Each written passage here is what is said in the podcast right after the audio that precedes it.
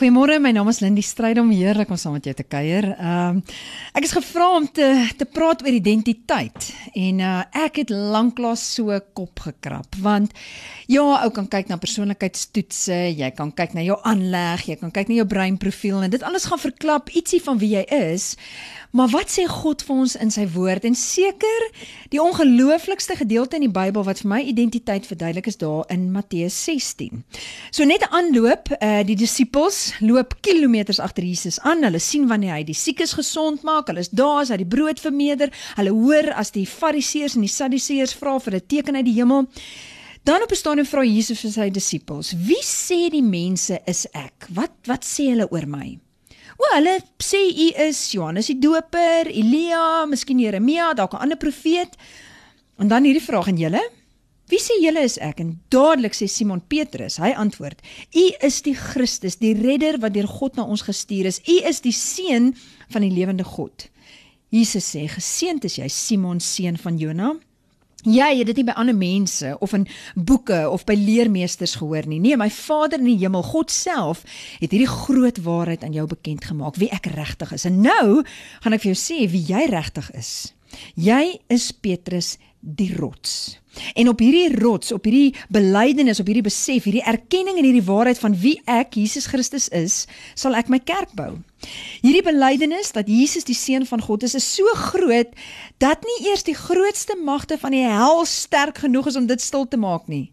En dan gaan Jesus verder. Hy sê ek gee ook vir jou die sleutels van God se nuwe wêreld. Jy moet dit nou in my naam en in my karakter vir mense uh die pad daarheen wys. Ehm um, so, joe, wat ek hier hoor is omdat jy weet wie ek is, sal ek vir jou openbaar wie jy is. En meer is dit, ek gaan vir jou openbaar wat jou roeping is en wat jou taak is en waarvoor ek jou in die koninkryk wil gebruik. Nou, net soos 'n mens jou nie kan oortuig van die grootheid van God nie en wie hy is nie, sal 'n mens jou ook nie kan oortuig van die grootheid van jou taak en wat God deur jou lewe wil doen nie. God doen dit soos jy hom leer ken. So wil jy weet wie jy is? Dan moet jy weet wie Jesus is. Dan moet jy God ken. Dit is my interessant. Vroeger in my lewe, ek weet nie of hierdie met ouderdom te doen het of of wat nie, maar dit was my so belangrik om te weet wie ek is en dis hierdie soeke na myself en Miskien het ek met hierdie gedeelte besef ek soek in die verkeerde plek. En jy soek nie jouself nie, jy soek vir Jesus. En in die proses vind jy jouself en vir Jesus. So wat nou gebeur is ek soek Jesus meer en meer en ek soek meer en meer van God se hart en en eintlik is dit al hoe minder belangrik ehm um, wie ek is. Ja, ek het sekere gawes en talente en ek kan 'n bydrae maak tot tot God se koninkryk, maar uh in in die, in verhouding met Jesus en in sy voetspore sê ek ek's beskikbaar vir enigiets. U kan my op op enige manier gebruik. OK, so fondasie is gelê. Hier Matteus 16. Nou begin Jesus vir sy disippels verduidelik hoekom hy daar is en van sy lyding wat voorlê.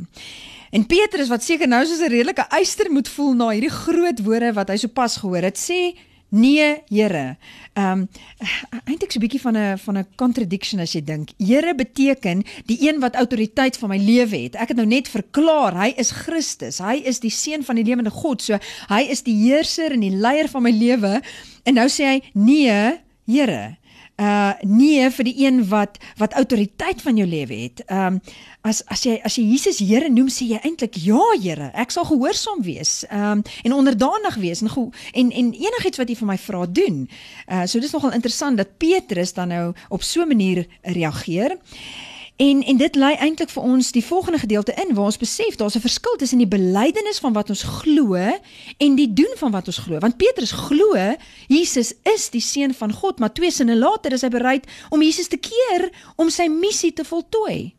Jesus wat sê Matteus 16 so vers 24 tot 26 As jy 'n volgeling wil wees, moet jy jou hele lewe vir my gee. Message vertaling Anyone who intends to come with me has to let me lead. You are not in the driver's seat, I am. Don't run from suffering, embrace it, follow me, and I will show you how. Self help is no help at all. Self sacrifice is the way, my way to finding yourself, your true self. So, ehm, um, miskien moet ek dit sommer vir ons bid. Vir elkeen wat ver oggend sê wie is ek? Hoekom is ek hier? Wat's my bydrae? Here, hier antwoord U ons. Dis die soeke na wie U is en dis in verhouding soos ons U beter en beter leer ken wat ons eintlik ontdek wie U ons gemaak het. So mag ons ons energie en ons soeke reg kanaliseer om U beter en beter te leer ken. Uh self-help, no help at all. Here, ons wil onsself opgee, self-sacrifice sodat ons U kan ontdek en in die proses ook onsself kan ontdek. En help ons daarmee in hierdie week wat kom. Amen.